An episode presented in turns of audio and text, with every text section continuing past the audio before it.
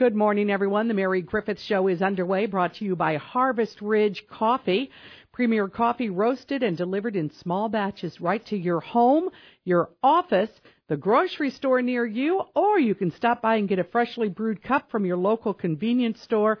The beans are always hand roasted. Enjoy a delicious cup of Harvest Ridge coffee today. It's our time to check in with Cornerstone, and our guest today is Brandy Kruse, who's a therapist at Cornerstone. And right off the bat, I'm going to argue with her because her topic today is unconditional love and acceptance. And uh, my world tells me there's only one person, and it's not a human being that has unconditional love and acceptance, and that's God. So you're not going to argue with God today, are you, Brandy? no, Mary. Thank you for having me on the show. you don't want to be here anymore, but, but thank you. For, now get in the put turn your turn your microphone so you're looking at me. No, no, no. Turn it. Yeah, there you go. Get in the gunner sight. There. Now you're right on. I can hear you nice and, and big. Well, I'm I'm somewhat joking, but it is difficult to have unconditional love. I mean, I've never been a parent, but that I think would come the closest. You know, having children, they you kind of unconditionally love them, no matter what they do. You still love them. Of course, you're not happy with their behavior. Even spouses, mm-hmm. it's very difficult to have unconditional love because you pick them based on the fact that if they start to do a whole bunch of things you don't love, they don't become your spouse. So let's talk about unconditional love. What do you mean by that? So even before we get to unconditional love, I want to take a step back, go to unconditional acceptance, right? Okay. So it's just this idea of we can accept someone, we can see them as valuable as a person without feeling the need to judge them, right? So you are inherently valuable. You don't have to do anything to warrant this value. You just are. And so a lot of times what happens is we have these expectations of other people and when the person doesn't meet those expectations, then that's when it becomes very tricky to practice unconditional acceptance of them because they are not meeting that expectation in some way.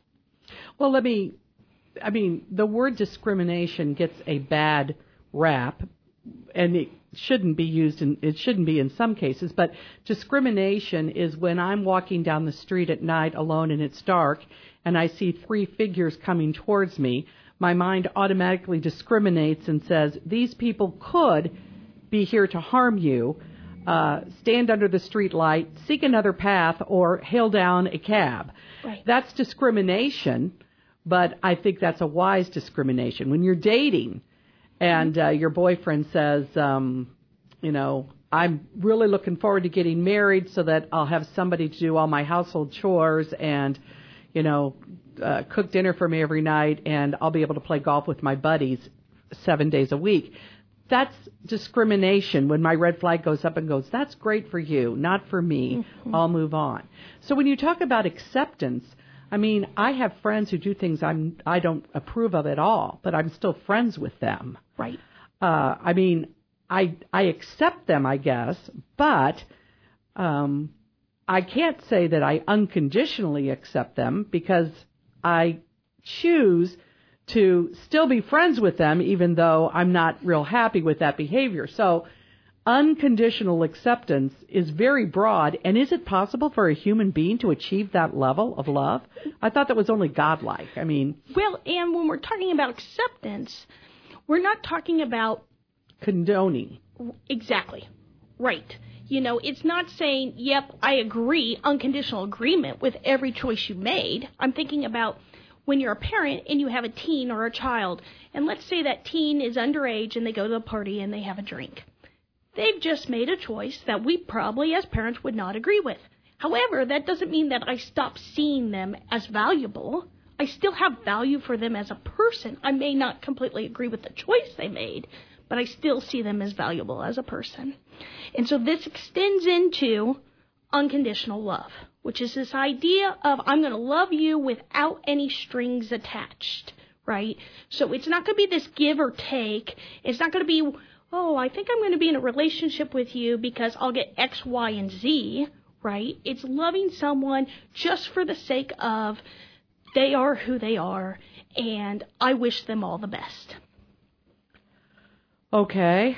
Oh, boy, I can't think of anyone. I mean, I'm not thinking of my own husband. I'm like, I don't unconditionally love him. I mean, I can I can perceive of some behaviors that he could make me have that would make me see cease loving him. Well, maybe not, but that is really tall cotton. Brandy, you have come here with unconditional acceptance and unconditional love, and you're blowing my mind because I think that's really hard to do. And you know who it's hardest to do is for ourselves. Mm-hmm. It's very different. It's very difficult to love your own self Exactly. because we beat ourselves up when we do something wrong. And we're all going to sin and fall short. Right. So you can't say, "Oh, one mistake, I'm down on myself forever." You have to get over it and try to improve, but wow, unconditional acceptance and love. Okay, keep educating me because my mind can't wrap around it that it's physically possible for me to have that kind of charitable outlook on life. Well, and we are kind of talking about an aspirational kind of way of being, right? If we get to this spot of unconditional, meaning no conditions, no judgments, no strings attached, in essence, life becomes way easier. You become more peaceful within yourself, within others around you. It's that it's hard to do though, right? Because we always have these expectations about what's going to happen next, and it kind of helps us feel prepared for that next moment. So it's really calling upon this aspirational way of being, and theoretically, is it possible? Yes. Can we continually strive to be better? Of course. So it's a theoretical thing. There is an apex moment where you're trying to give unconditional love and unconditional acceptance first, and then unconditional love to the greater benefit of humanity. But you're realizing and you're saying that that is aspirational. It will take a great amount of work on our part to achieve that lofty goal. Well, and what I'm saying is that so many people, even if they saw it, wouldn't believe it for what it is, right? And to practice it day in and day out, love shifts and our acceptance of things shifts over time. So even if it's achieved in a moment, can we string it along for a series of moments or across a measurable amount of time, right? So it's not necessarily that it's not there, we've never seen it. It's just hard for our brains to wrap around it and to go, what? Is that even possible? Well, you're right. I mean, it is obviously it's possible because you you're born. I guess your children, the minute they're born, you love them. Uh, your spouse, you love them. Even people that have divorced say, you know, I still love my spouse. I just couldn't find the strength to go on in a relationship because of problems. Um, so the great thing about this is, while we're trying to be aspirational, we can hopefully get people who are doing their best to make us not love them, get some help for their problems. Vice versa, maybe we're not unconditionally lovable, but if we got a little help with our issues, we could uh, get closer to the uh, to the realm where people would find us unconditionally lovable. Um, wow, this is. I mean, you're blowing my mind in a way because I just can't imagine. Well, I I guess. I mean, I loved my mother and father, and certainly there were definitely things that I, especially as an adult, well, as a kid, you always disagree with your parents, um, you know. But even as an adult, I could see things that I didn't think were correct, and frankly, you know, as dual adults, we could have those discussions. You know, I mean, mm-hmm. my father wasn't, I wasn't going to convince my father or mother to change their behavior, but I could at least tell them, you know, this always bothers me when you do this. Right. They don't really care because they unconditionally love me, and then they tell me this really bothers us when you do this. So then we sit talk. But we love each other, so I guess that's it. Part of it is like Festivus, the airing of grievances. But are you saying we shouldn't even air the grievances? We should just suck it up and and not tell people when they're far falling short or making it harder for us to unconditionally love them? So you bring up a good point, right? Unconditional acceptance and love doesn't mean that we're supposed to withhold ourselves or to deny our needs or to be unauthentic. It's really calling us to be very open and genuine and just putting our heart out there and being able to receive the energy and the love that somebody else is giving in return. And so anytime we're talking about relationships, it's this give and take, right? But also this real calling to be vulnerable in a different way. And so, just as you mentioned, Mary, it's so easy when you're holding that new baby infant to go, oh my gosh, there's nothing more beautiful in the world, right? There is nothing this child could do ever to make me change my feelings. And that's the best description we have of what it looks like. But as time goes on and expectations build, then our definition gets harder and harder to keep in mind and to practically use. Okay, so the untarnished infant just out, first time they have a really bad diaper or puke on you, there's just a little, little degradation of the total unconditional love. You mentioned not judging, and to me that really gets down to wow, because I guess there's two aspects of judging. Judging, which I do instantaneously every moment of every day, and then voicing that, which I can't control sometimes. So again, judgment is kind of a protection mechanism. We've had your colleagues on say, well, if your you know brother is a raging alcoholic, choose not to be around him. Mm-hmm. Uh, that's not showing unconditional love, or maybe it is if you're avoiding uh, a further, you know, escalation of, of torment and turmoil. But in a way, we are we are self-protective, and so while we're maybe loving, we love somebody, but their behavior toward us can be so damaging to us that we have to choose. So I don't want to get you off track. Your notes are all organized. I should just let you just talk and not ask questions because you've got it all organized.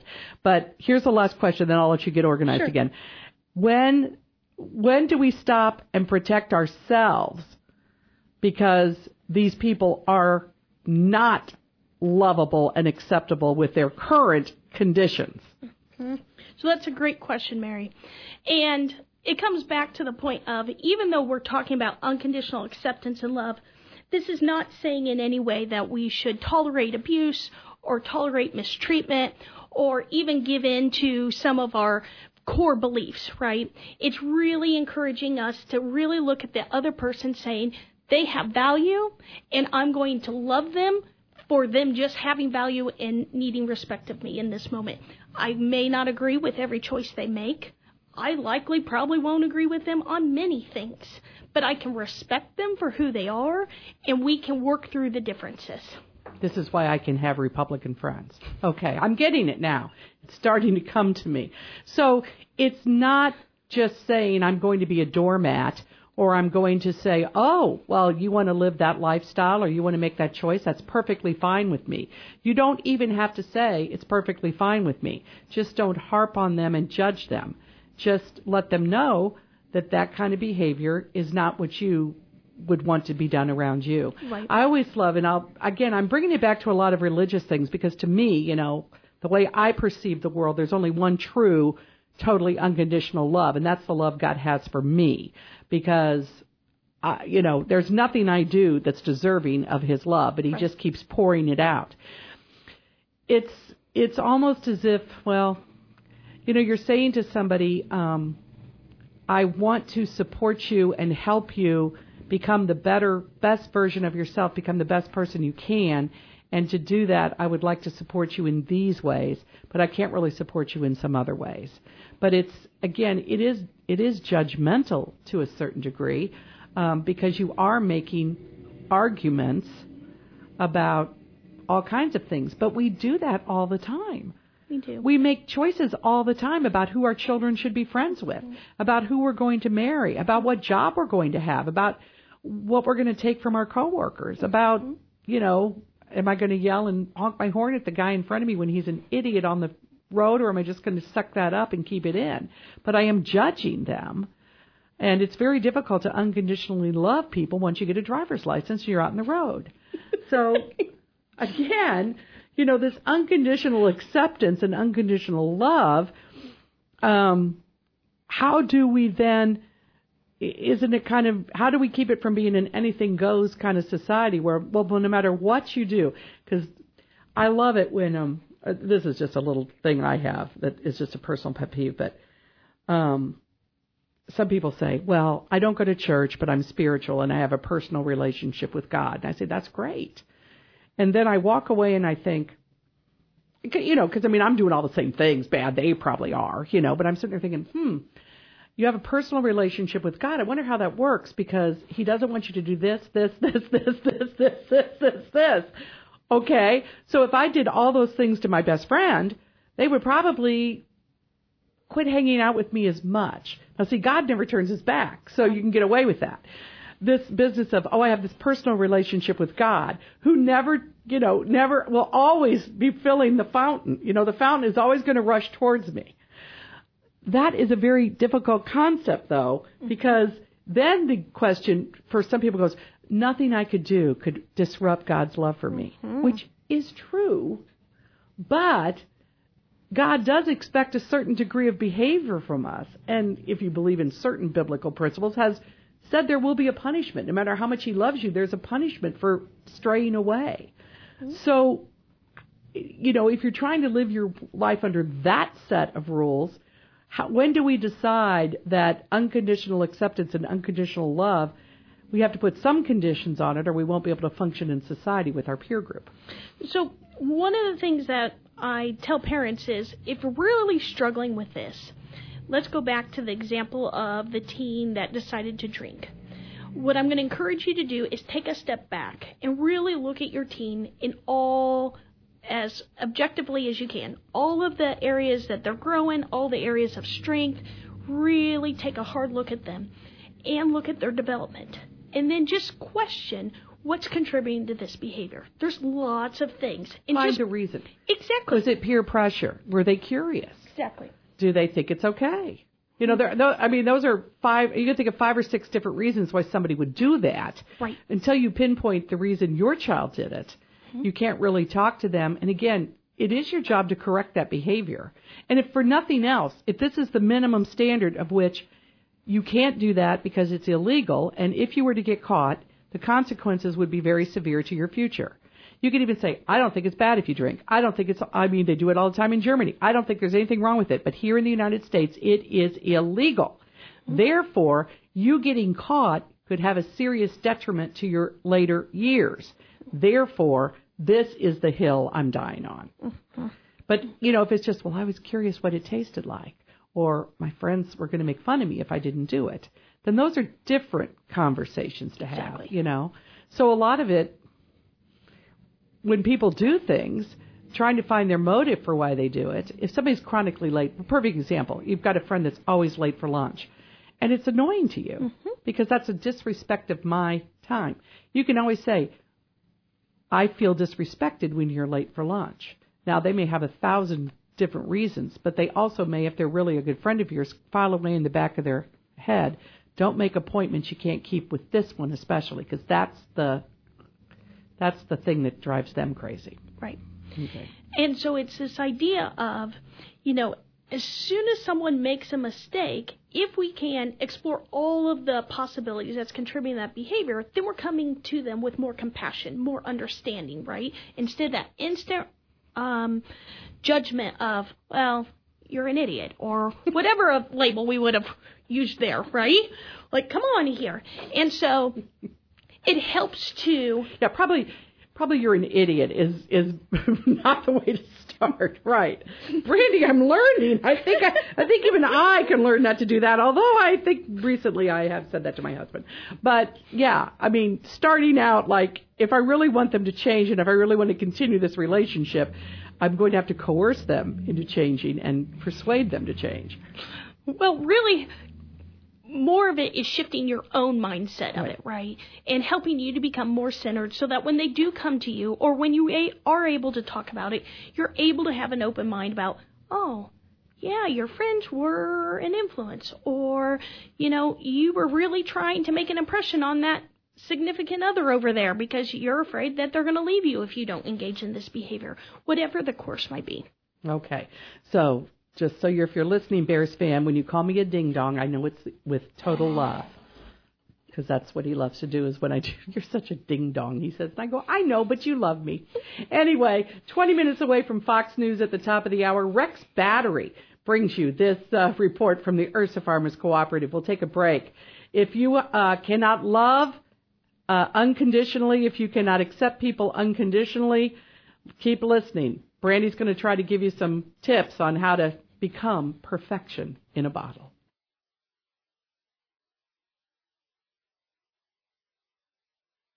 We're back with Brandy Kruse, and we are talking today about unconditional love and unconditional acceptance.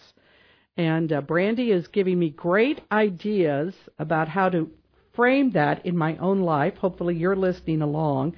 But you're probably like me going, oh, I can do it on this, this, and this, but no way on that. There are just a few conditions I have that are unacceptable. So we've got to work past those because, again, it's not condoning anything, it's just trying to be accepting and loving.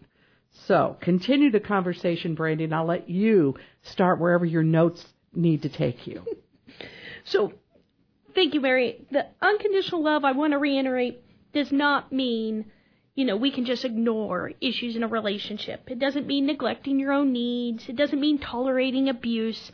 What the characteristics of unconditional love include is it helps create secure attachments, which is a huge thing in terms of families and growing as a community.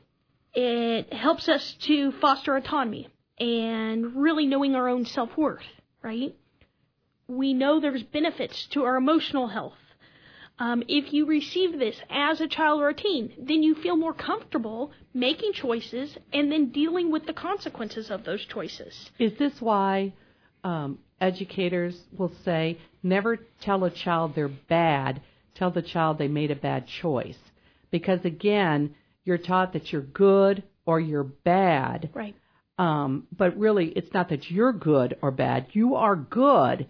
You made a bad choice. Yes. And children do pick up mm-hmm. on that. They need to understand no matter what, they are good, but they made a bad choice. So that's a good example even for adults. Mm-hmm. I mean, I love you. You're a good person. This choice was not what I would have made. I don't like that choice. Right without being so judgmental that you're saying, and because of that, I'm, you know, you're out forever. Leave the path open if they change behavior to come back. And if they don't, then, you know, that's another discussion to have. Right. And as we talked about before, we're so quick to label it, just label the behavior and then place that label on them as a, as if that's the only thing true about that person.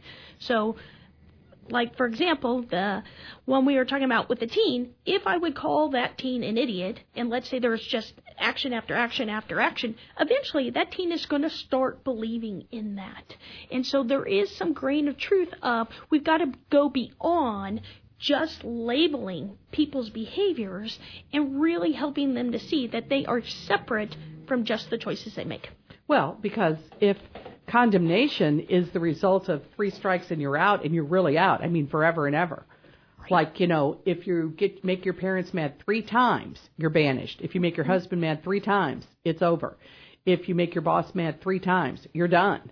Um, it gives you, I mean, what's the incentive to try to be better? Yep. Because I think we can all understand it's going to be very difficult not to get three strikes mm-hmm. at some point. Mm-hmm. Um, it's just almost impossible right. to live in a completely adorable way where everybody just loves you. But loving somebody just doesn't necessarily mean, like you said, that you have to condone behavior. You're just trying not to make them feel unloved because they are intrinsically worthwhile. And just because one aspect of them may be unlovable to you doesn't mean that they are an unlovable person. Right. So the opposite of that is conditional love, right? So this is saying, I will love you if these certain conditions are met. So, so like will... my marriage, yes. This is what I do with Greg. Possibly. I will love you only if yeah, there's I'll, a good hot meal on the table tonight. Other than that, eh, you're off my list. Or if you have a body like, you know, a movie star. Right. Or if you have so much money in the bank account. Or if you only have these political views, right? It's all based on likes, dislikes, conditions. And it's almost this tick for tack of how do we stack up together. And that's really, again, back to discrimination. That's how you choose your close friends. That's how you choose your spouse. Um, and that's how you try to align behavior from your children while you have influence over them. But it can't truly be, I will stop loving you if X happens. Right. Because there isn't much there. I mean, the true definition of love doesn't really apply if it is totally conditional. Mm-hmm.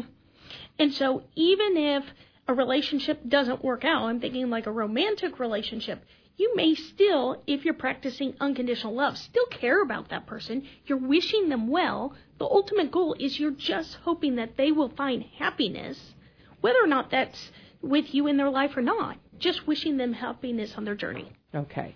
Because that good karma you get out will come back, I guess is what you're saying. So, conditional, anything that's conditional, we have to examine our own conscience to say, what are these conditions I'm putting on this and why am I doing that? Mm-hmm. And, um, okay, so give some more examples because, again, I'm really stuck. I mean, I need help. If, if this is what you're saying is the way to go, I am nowhere near this, Brandy Kruse. I mean, I am so far away from what I call unconditional love. It's really difficult for me to even understand totally what that means. So give me some examples of, you know, conditions that people put on, and maybe I'll be thinking, oh, yeah, I do that. I could stop that. So even in, let's take this moment. In this moment, there's the condition of Brandy will talk. Brandy will have something worthwhile to say. If I don't, then Mary's going to pick up the slack, right? In this moment, I'm not wasting my time as I'm listening to this episode, as I'm driving down the road. It's going to be worthwhile the whole way around, right? There's these expectations we all went into. So if you already turned Brandy off, you do not understand unconditional love. Right. So almost in every moment, we go in with these expectations. And the more we can be aware of and enter into the relationships or even the moment without them or just being aware of them, the more open and peaceful it becomes, right? Then we're just allowing anything to happen naturally as it's going to happen and seeing where it goes. Well, and this is where prejudice comes in because, you know, people make judgments about people based on looks or religion or the neighborhood they live in. You know, oh, a dumb blonde, what could she possibly know? Uh, I'll kind of you know fall asleep or whatever. Or uh you know that person's short or that person doesn't make as much money as I do or what. So a lot of these judgmental things are what hurt us in finding true unconditional acceptance and love because we're we're focusing on one thing that we're judgmental about or two or three things we're judgmental about and we're missing the whole person. There's a whole person there. Mm-hmm. and i'm fond of saying this as a news reporter no matter how reprehensible somebody is and they're in court and they've been convicted of child abuse, you know, their mother still loves them. Mm-hmm. You know, I mean, it's weird, but their mother still loves them. And their mother will say to the judge, please give him another chance. Don't sentence him to life in prison, you know. And it's, it kind of, the whole dichotomy there of no matter how reprehensible somebody is, somebody, somebody still loves them. Mm-hmm. And that's the unconditional love that you talk about. That mother's not saying, "Oh, my son should have done that." Right. She's saying, "Just please give him another chance because I'm going to love him no matter what." So society should try to love him no matter what. And and just as you're describing, Mary, it's very hard to implement. So what do we do here? How can we promote unconditional love and acceptance? Offering respect to someone when you disagree with them. It seems straightforward, and how many times do we go, yeah, you're not even worthy of my respect in this moment because the ideas you just threw out there I don't agree with or whatever the reason is, right? And it's a basic one, just as we're talking to someone, offering respect. Practicing open communication, being very direct, very open, very timely as we're talking. And then moving into, you know what? I'm going to offer you the love that I have without strings attached because if I don't, then we're going to create this relationship that's based on power and control. And that's not healthy. I like the idea of respect and kindness being uh, the hallmark there because I think a lot of people think that if you treat somebody with respect or kindness, that you're automatically caving in on your own principles. And this happens a lot in our religious society. Um, you know, we have a set of rules or doctrines or dogmas that we believe. And we believe that this is the prescribed way to conduct our lives. Not everybody believes that. Right. And so we have to accept the fact that um, I don't have to change my belief system, but I can respect yours. Now, don't try to, you know, make me change my belief system, but we can certainly find some other ground on which we which we can find uh, you know, common ground. And I think part of the problem with our society today, and we see it played out in our political system, there is no communication, there's no respect. So the first thing there is starting with respect, mm-hmm. that everybody is worthy of love. Mm-hmm. Everybody deserves to be loved. Mm-hmm. And if you start with that thought in mind, mm-hmm. you'll be less to say, okay, but here are three things right off the bat I don't like, so I'm going to dispose of them. Whereas, let's keep looking. There's lovable things in all of us. We have to go deeper a little time. And you're using the word respect. That's synonymous with what I'm saying with acceptance, right? Unconditional acceptance of this person, meaning you are valuable, not because you did anything or you've helped my life or for any other reason, just because you exist and your meaning has existence. So if you're wanting to work on this, and you're saying, yep, this is important to me, I want to cultivate more unconditional love. I'm going to encourage you to start practicing your own self love. Because, as Mary mentioned, self love is very difficult. We're very quick to just berate and beat up on ourselves, probably faster than anybody else can. Nurture ourselves. Maintain good um, meditation or spiritual practices where you just work on being. So, surrendering to the moment, allowing things just to come as they are, refraining from those negative thoughts. How often do we get caught up into the negative slew of thoughts that just occupy our mind? Try not to use the word should. Should is another judgment of how we could be spending time or how someone should be behaving. Allowing other people's experiences to resonate with us, really being open and then surrounding yourself with people that are loving, upbeat, while sending love to those difficult people in our life because we know there are some difficult people in our lives, Mary. Yes, Quade knows it all too well. He's with me every morning, so he's fully aware of the difficulty that he's encountered in his life recently. Brandy, you have uh, helped us. I think that what you're advocating is so far down the road for some of us, but we can all start to turn toward the light and make a small step forward today. And we can start by loving ourselves, forgiving ourselves, and saying, hey, you know, if I can forgive myself for making mistakes, then maybe I can be friends or be respectful of other people who have also made mistakes mm-hmm. because they may be different mistakes than mine, but they're still mistakes. Yep. Thank you so very much. Cornerstone always with great information.